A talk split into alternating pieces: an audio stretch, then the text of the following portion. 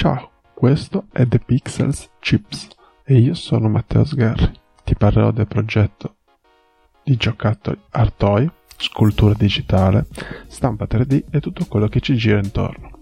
Le puntate saranno divise in due parti, l'argomento del giorno e le notizie. Oggi si parla di Artoys, cosa sono e qualche definizione. Sei pronto? Si parte! Gli artoi sono giocattoli creati da artisti e designer, oggetti collezionabili e piccole opere d'arte in chiave pop e street. Non sono giocattoli prodotti per il mercato di intrattenimento infantile più di quanto non siano prodotti casalinghi gli accessori di Alessi con la firma di Philip Stark. I toy sono il prodotto di un movimento artistico internazionale nato nel 2006 che trova le sue origini nella cultura street a cavallo tra Cina e Giappone. Alcuni artisti di Hong Kong iniziarono prendendo pezzi di action figure, rifacendo loro i capelli e le mani, vendendoli con successo presso fiere di fumetti e giocattoli.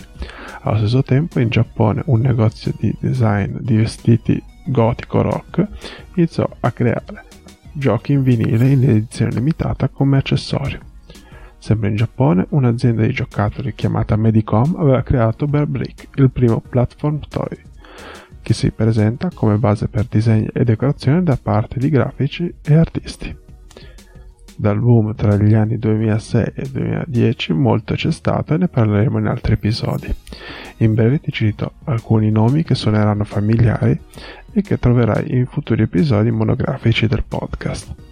Inizio con il più diffuso a cavallo tra fiere fumette, negozi di giocattoli e GameStop, i famigerati Funko Pop croce delizie di appassionati di cultura pop e videogiochi, grazie a prezzi abbordabili al lancio. Un altro nome ricorrente sui scaffali è Tokidoki, ormai in larga diffusione grazie alle collaborazioni con Sanrio e Hello. Ultimi per oggi ti cito gli Ugly Dolls, ora nuovamente sulla cresta dell'onda grazie a un film al cinema. Per ulteriori approfondimenti sugli art toy, a parte con i link in descrizione, farò altri episodi, non temere.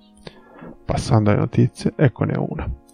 Il consulente è ora disponibile sia sulle piattaforme per stampa 3D che su Shapeways. Si tratta del mio primo toy su ordinazione prodotto col sistema on demand grazie al quale è possibile scegliere il materiale e ricevere l'oggetto in meno di 10 giorni a prezzi modici. Lascio il link agli articoli e riferimenti. Per tutto il resto vi lascio gli articoli con il titolo Cosa bolle in pentola. Detto questo, ora chiudo qua.